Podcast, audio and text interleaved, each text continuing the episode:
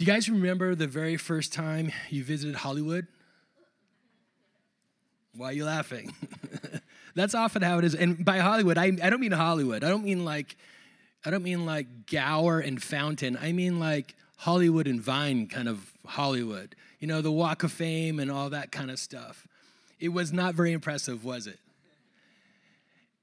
And have you ever had friends or family come visit LA and they, they're like, hey, you know, I want to go see, you know, the Walk of Fame, take me to Hollywood Boulevard. I want to see, you know, all the stuff. And of course, you tried to persuade them that that was a really bad idea because you know what they're going to find. And instead of the, the glitz and the glam that they were expecting, they find that it's just nasty and it smells like urine. Not exactly what they expected at all. And there, in, you know, especially in that stretch, I just hate going up there. But there are too many people. None of them are celebrities that your family and friends wanted to see. There's not enough parking, and it kind of makes you want to never go back, which is why every time your friends and family visit, like, no, no, no, we don't need to go up there. Plus, it takes an hour and a half to get there from the west side. But I use that unpleasant example of, of Hollywood Boulevard because I think we can all relate to it. And it's just one way to illustrate something that is rather common in the human experience. What we imagine or expect is often not how things really are our perception of things doesn't always match up with reality. And after taking a closer look, we're not always as interested as we used to be in that particular thing. Jesus was very, was very aware of that dynamic. He was very aware of the, the assumptions of the people, the beliefs of the people, the thoughts of the people, the, the way that they regarded things. He was aware of their traditions, which informed their thoughts and their beliefs. He was very aware of this, and he was not interested in the whole bait and switch thing. He was not interested in dressing up what it meant to follow him. He wanted people to know straight up what he was about, what he was about, and what it meant to follow him. And that's what we're going to be looking at this morning just want to give you an idea of what's been going on as, as we lead up to our text here. Jesus and his 12 disciples have been going around, they've been performing miracles and healings, and all kinds of crazy stuff is going on. And even King Herod starts to pay attention. And Jesus has just fed five, a crowd of 5,000 people with just five loaves and two fish. Just five loaves of bread and two fish. And Jesus goes ahead and he feeds a crowd of 5,000. Pretty impressive. But the fact that he was even feeding 5,000 people shows the kinds of crowds that he was attracting. Jesus' ministry was not undercover, it wasn't subtle. Uh, he, people were taking notice, it was creating a buzz. And Jesus, at one point, he asks his disciples about those crowds. He says, Who do the crowds say that I am? And then he directed the same question to his disciples and he says, Who do you say that I am? And Peter, one of his disciples, who always had something to say, confidently proclaimed, You are the Christ. And then Jesus goes on to tell them that the day is coming that he would be arrested and killed. And it didn't really go along with his growing popularity, how he could end up being arrested and killed. Yet Jesus is saying, and he's predicting to his followers, that's indeed what's going to happen. And it's in this context that he now speaks about what it means to really follow him as the Christ. And so we'll look in our text starting at verse 23. And he said to all, If anyone would come after me, let him deny himself and take up his cross daily and follow me. For whoever would save his life will lose it, but whoever loses his life for my sake will find it. For what does it profit a man if he gains the whole world and loses or forfeits himself? Or another translation says, forfeits or loses his soul. Actually, not another translation, the book of Matthew says that. Verse 26 For whoever is ashamed of me and my words, of him will the Son of Man be ashamed when he comes in his glory and the glory of the Father and of the holy angels. These are remarkable statements. There's some crazy stuff that he's saying here. And not only are these statements counterintuitive, right? It just goes against our, any logic. Deny yourself, lose your life to save it. If you want to save it, you're going to lose it. They're counterintuitive, but they're also countercultural.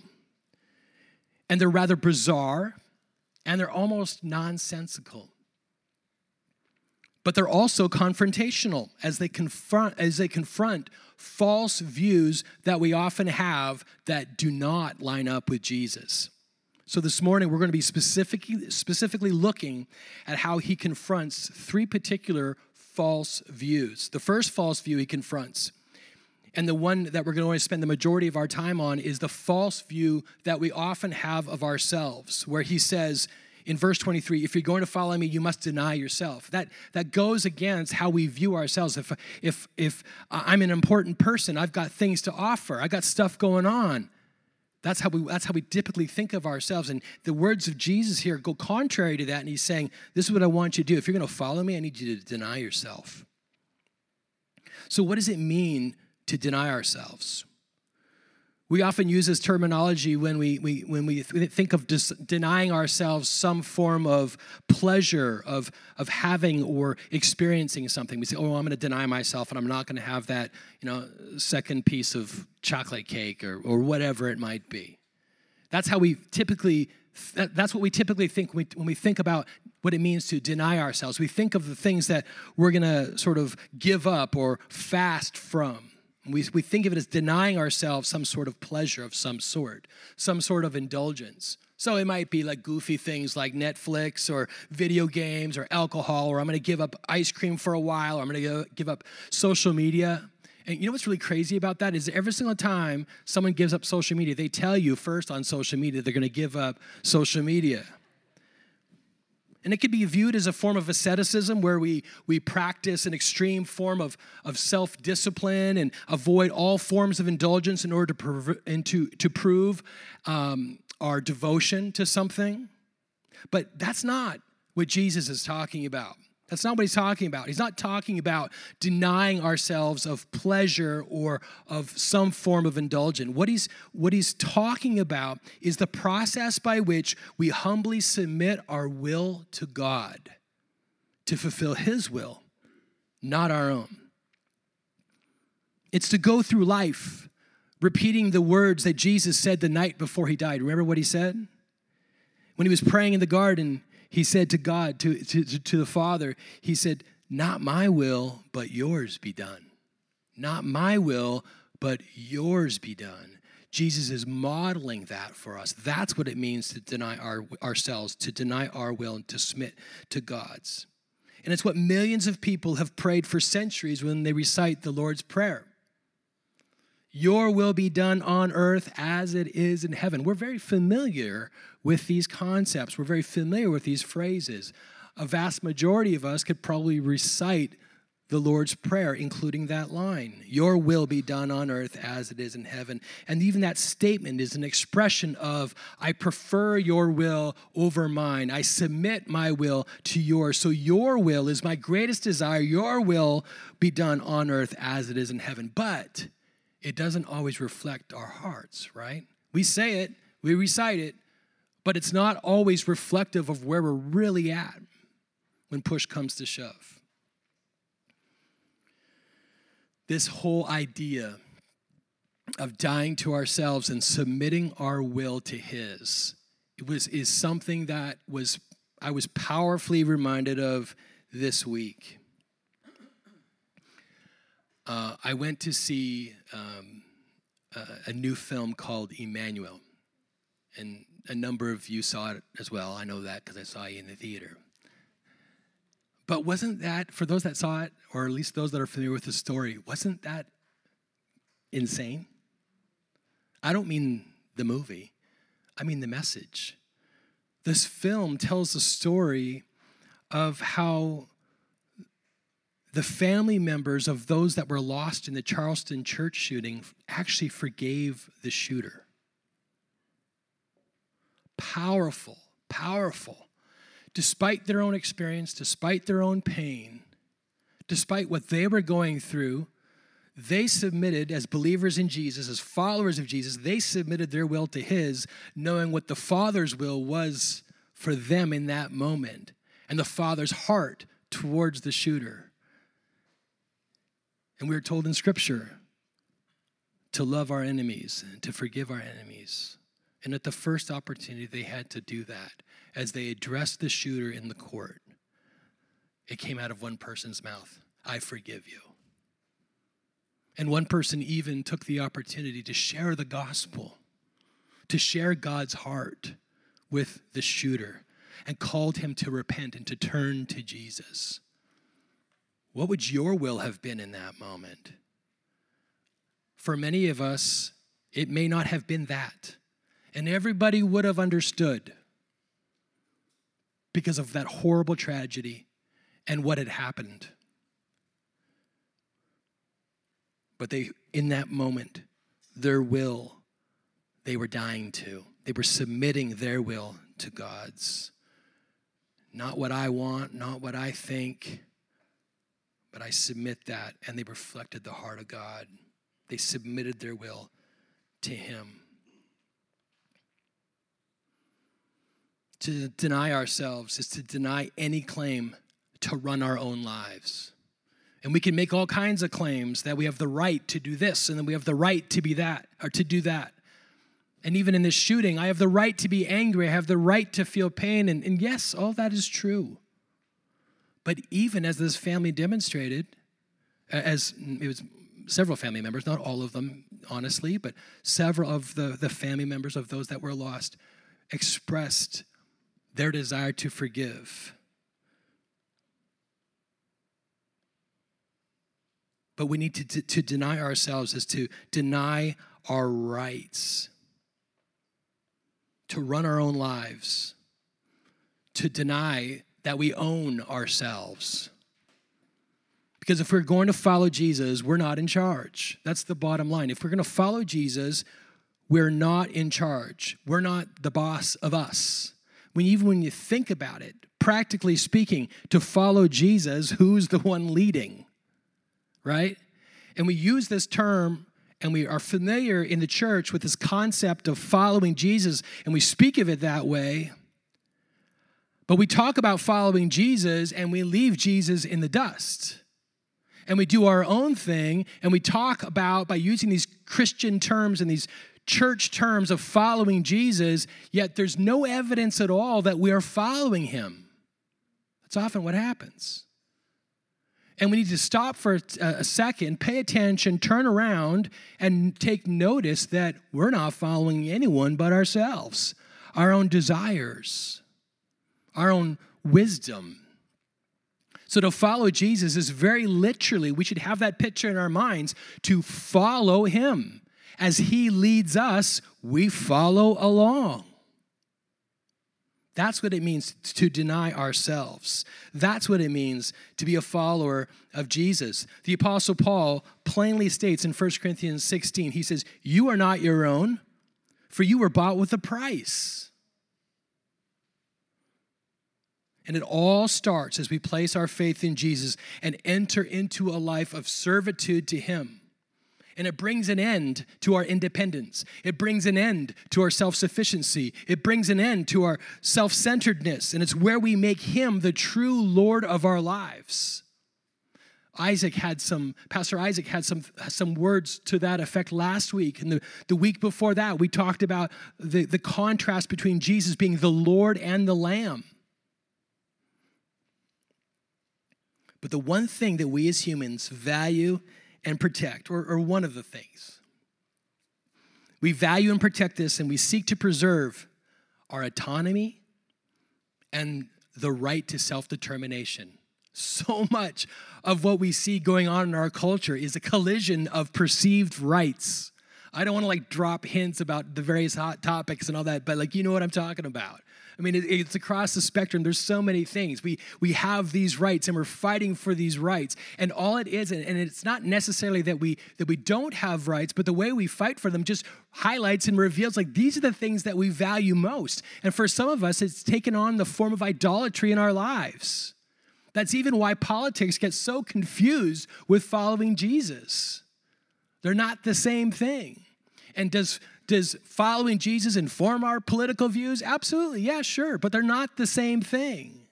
One has to inform the other. But autonomy, self determination, that's what we're all about. And Jesus is saying, no. And he speaks to the heart of that.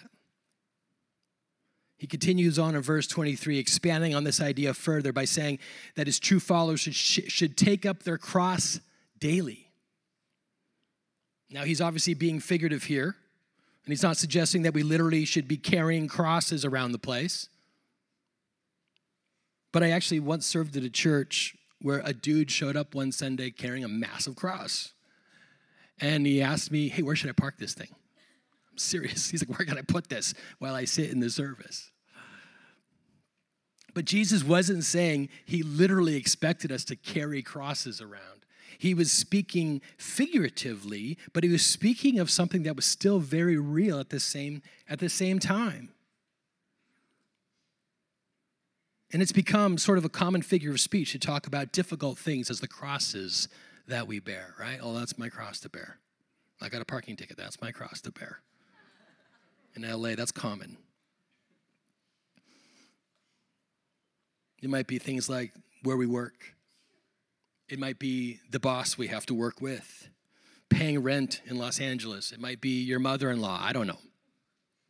But I, I, can only say that because my mother in law lives in another country, and um, so I can get away with that. But she's a very nice person, and it was actually her birthday yesterday, and I love her very much. Claire Saint Arnaud, that's her name. She's French. But all kidding aside, because I am kidding, we might even refer to a serious illness we're suffering from as our cross to bear. Like it's, it's, it's the goofy stuff, but then it's also the serious stuff. And we kind of view it as like, oh, this is the cross I have to bear.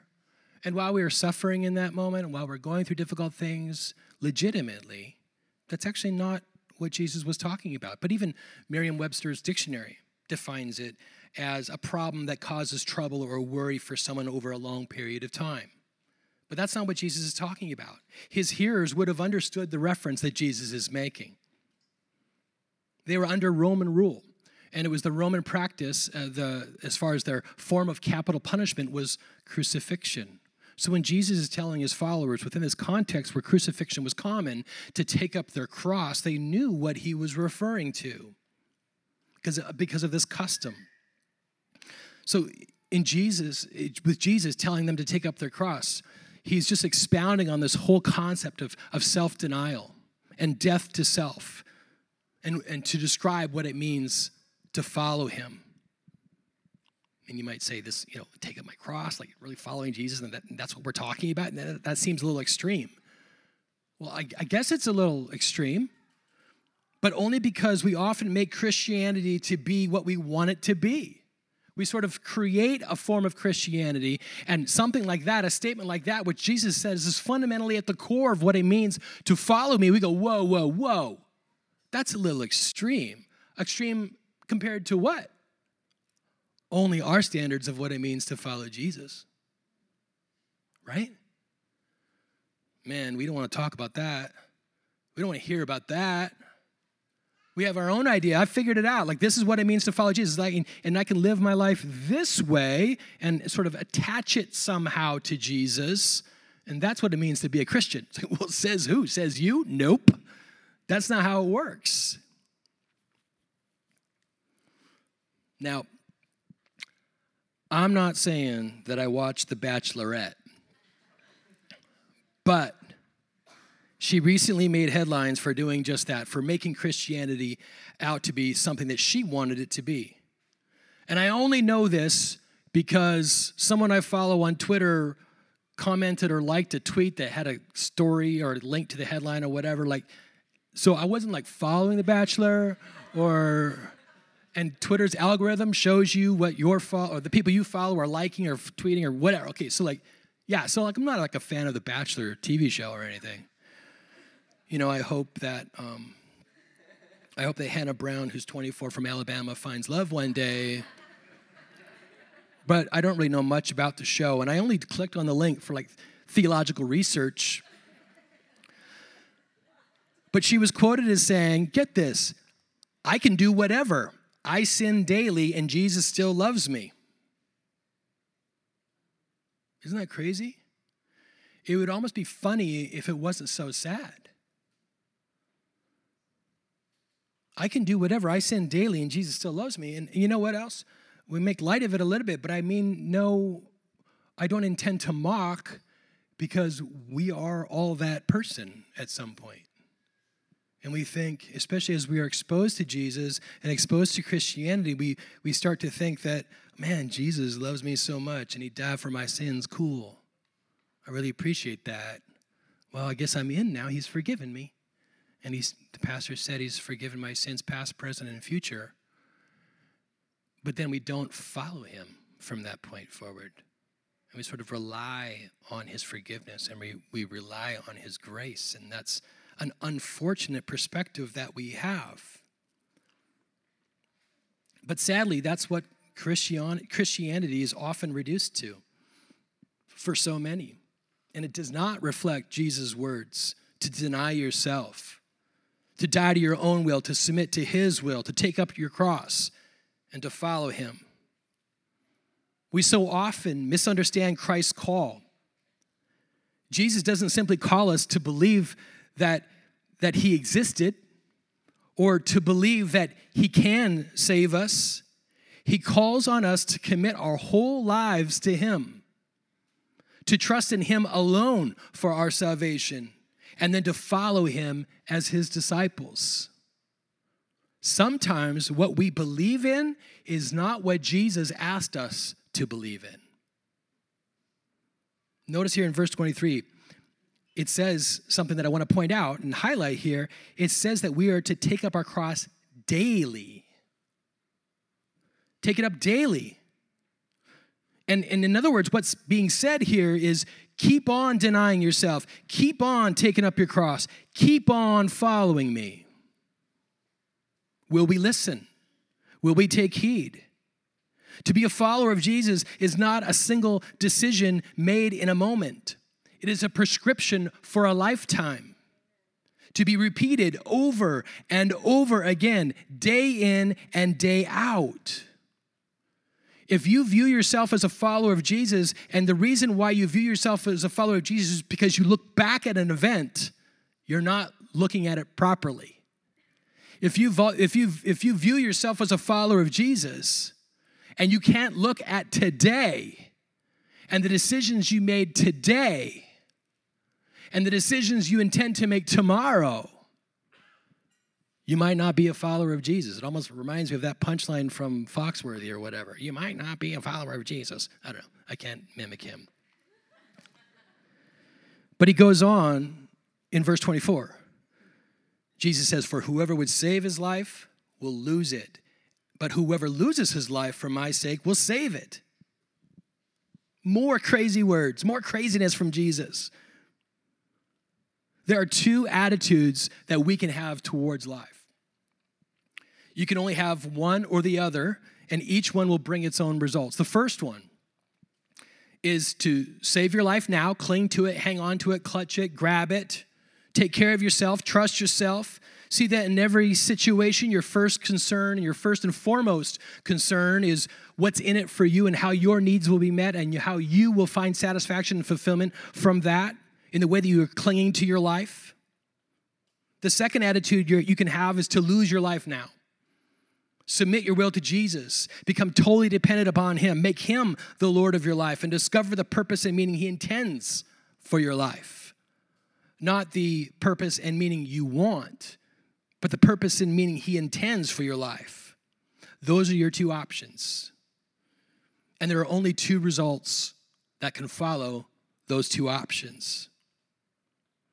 If you do the former, if you choose to, uh, if you decide, I'm going to save my life, and you cling to it and get all you can for yourself, then without a doubt, Jesus is saying, pay attention, you're going to lose it.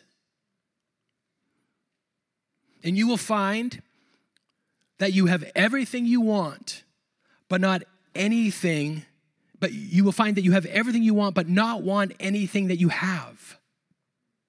Think about that. You'll have everything you want, but you won't want anything that you have.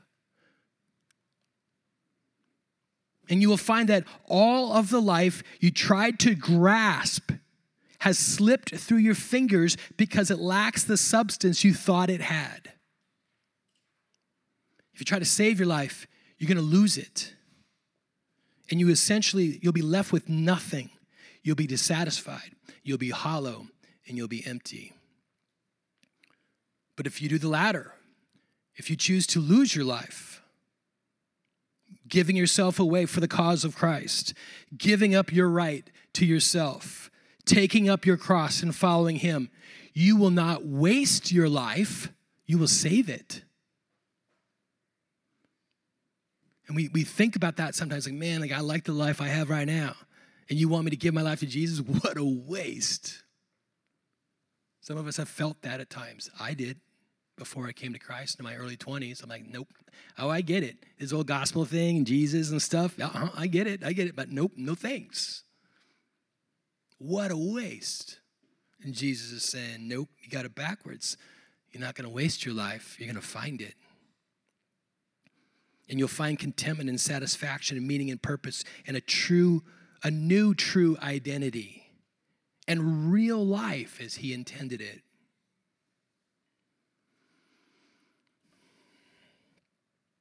The whole idea of connecting your life to a cause you believe in is, is something that is not uncommon, right?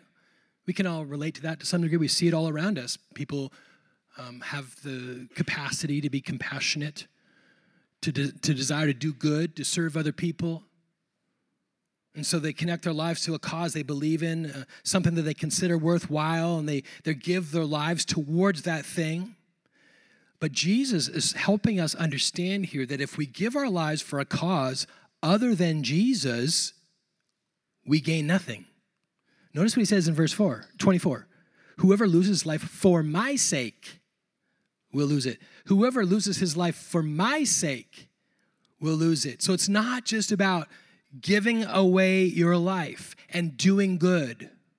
You could sell all that you could have. You could move to a country to help people that are not as well off as you, and, and you could live in poverty and make those kinds of sacrifices in order to serve other people. But if you're not doing it for the sake of Jesus,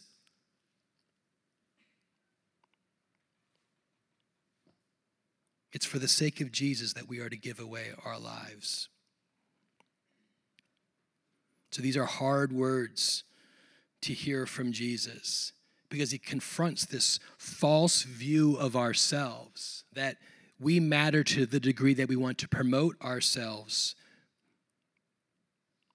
So he confronts this false view by saying, Die to yourself, take up your cross daily. And the next thing we see him confronting is a false view of success.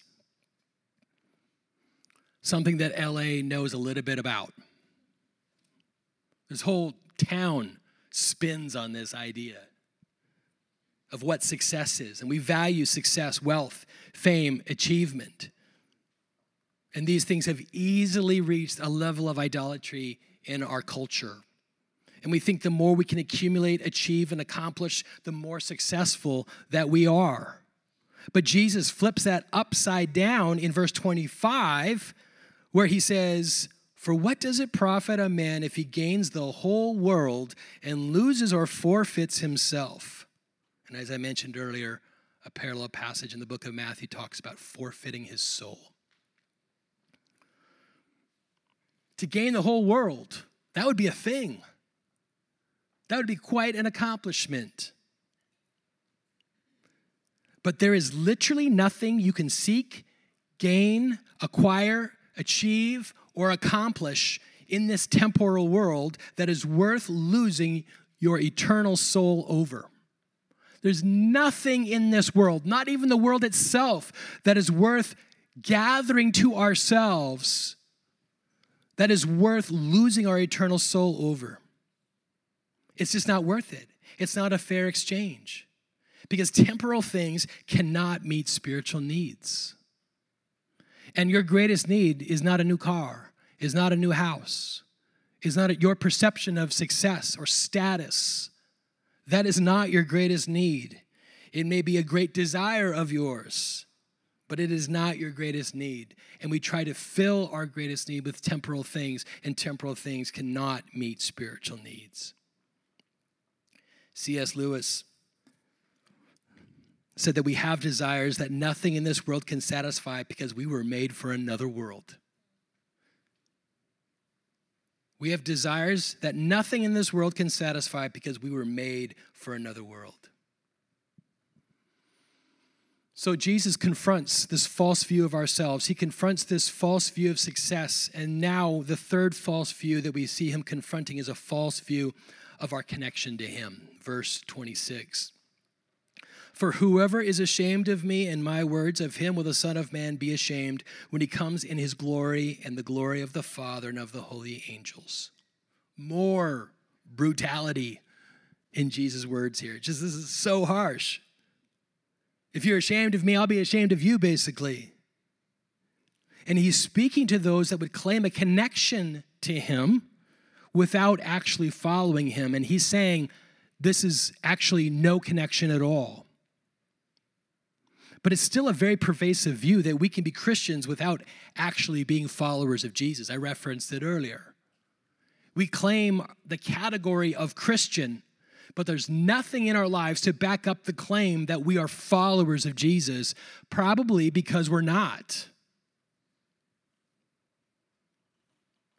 And so, Christians, you, me, all of us, and believe me, I have this week as I've been preparing for this. It's scary We've got to take inventory and figure this out. We can get so lazy when we're not actively following Jesus. And if it's not laziness, sometimes it's a lack of vigilance where we're just not paying attention, a lack of intentionality. Jesus calls us to follow him, and we need to actually do that. So, what Jesus is addressing here this idea that there would be those who would be ashamed of him. He's addressing a settled way of life that, that expresses, uh, that has this outward expression of, of conformity to the Christian faith, but inwardly adopts and follows and conforms to the values of the world. That's what he's confronting.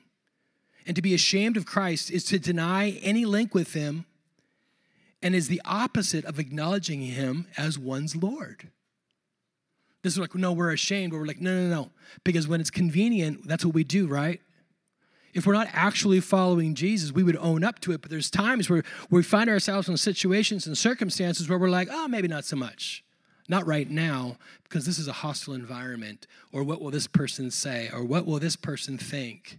Or I already know what they think about religion or Jesus and they they've made stupid cracks at me in the past, so I'm not going to bring it up right now. And I'm not saying that we should be obnoxious witnesses for Jesus. I'm not saying that. But we have to check our hearts. In what ways are we ashamed? Are we, are we truly following Jesus? Or are we denying a connection with him? Are we denying any link with him? So Jesus is being straight up with all of this stuff. And he's just saying, look, this here's how it works. This is what's going on. If you if you're ashamed of me and deny a relationship with me, here's what's going on. I will agree with you. I already made a way to make a relationship possible between you and God by dying on the cross for your sins. But if you reject me, I'm not going to force myself on you this gift I wanted to give you of salvation, of reconciliation with God, if, if you're not down, that's cool. In the sense that it's your choice. If you choose separation from God, He's going to honor that. Isn't that scary? C.S. Lewis again. He said there are only two kinds of people in the end those who say to God, Thy will be done, and those to whom God says in the end, Thy will be done.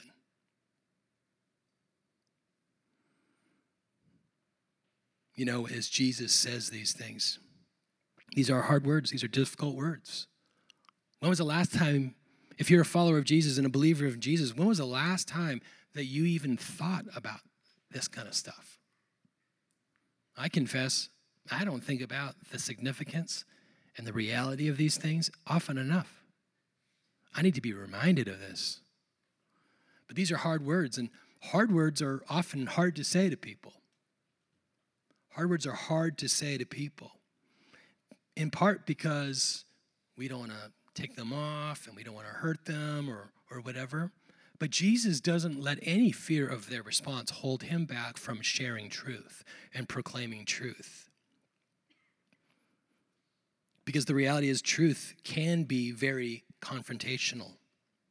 And not everyone's going to like it, but it doesn't stop Jesus from saying what needs to be said for their sake. Now, we need to be careful how we wield the truth and make sure that what we do with our actions doesn't violate what we say with our words. There's times where we can be right with our mouths and be so wrong and out of line in the way we go about it. And when we attack people with the truth, we have no standing in the truth because we're sinning against them in that moment. But even 1 Corinthians 13, which speaks very directly about love, has some interesting things to say about this. It's known as the love chapter because it says so much about love. And it says that one of the things that we should understand about love is that it rejoices in the truth. Love rejoices in the truth. So that means to be truthful, which would include confronting error, is actually a loving thing to do. But if we take some guidance from the rest of the chapter from 1 Corinthians 13, we, we see also that it tells us that love is patient and love is kind. And so our stand for the truth must also be marked by those things. See, sometimes we think, you know, the loving thing to do is just to be kind and to be patient. That's the loving thing to do. Well, sure, yeah, it's part of the loving thing to do. But there's sometimes where our our perception of what is kind and what is patient comes at the cost of not proclaiming truth and not standing for truth. Love rejoices in the truth. Love is patient, love is kind, but it rejoices in the truth. Those two come together. I often think of how Jesus is described where he was full of grace and truth. And he was not so full of truth that he was not full of grace. And he was not so full of grace that he was not full of truth. He was equally both together, together somehow in this weird divine way, the full embodiment of both grace and truth. And it's the reason why it's loving to give people truth, the reason why it was loving for Jesus to even say these hard, hard words is because it's unloving to give people false hope. Right? Some of you know some of what's going on with me physically and my daughter physically. And um, if we went to the doctor and the doctor's like, hey, don't worry about it but it was something so much more serious. It's like, that's not helpful. That's not loving. Tell me the truth. And I've been on that side of the conversation before, where bad news was delivered. And the reality of that truth hit me like a ton of bricks. But in the moment, I was grateful that the truth was spoken. Because I wasn't being misled, I wasn't being given false hope. So, in light of that, if you are not following Jesus, and don't, for the, for the sake of this moment, I would say, let's not think in terms of whether we are a Christian or not, because that has to be defined and talked about in greater detail. But in the way we way, I've already described what it means to follow Jesus. If you are not following Jesus, and I love you as your pastor, and I do, and if we love you as your church community, which we do, we appeal to you with the apostle paul's words in 2 corinthians chapter 5 where he said we are ambassadors for christ god making his appeal through us we implore you on behalf of Christ, be reconciled to God. And if you're visiting today, and if you don't know Jesus, and you don't know me because I'm not your pastor, and you don't know who we are because we're not your church community, our appeal to you is still the same be reconciled to God. But in order to do that, we first need to realize that we need to be reconciled. We need to be reconciled. Why do we need to be reconciled? Because sin has come into the world, and through that, we experience brokenness, and we see brokenness everywhere. And we make mistakes. When we talk about sin, people are like, ah, I don't know about sin. But then at the, at the same breath, we're like, oh, everyone makes mistakes. Yeah. It's just a recognition of our sin. It's just a recognition of our brokenness. Everywhere we see it, everything can be explained by brokenness. The, the, what the movie was about, the Charleston church shooting, and so many other things like that. It's explained by brokenness and sin. Sin has undoubtedly and, and um, without a doubt, it, is, it has come into the world. And sin separates us from a holy God. God, who is 100% holy, cannot be in relationship with sin because of his holiness. This is why we need to be reconciled to God. That's why we need to be reconciled to God, and there's only one way for us to be reconciled, and that's Jesus, who stepped into our brokenness and as he stepped into our brokenness, he made a way for us to get out of the brokenness in a way that we could never get out of ourselves.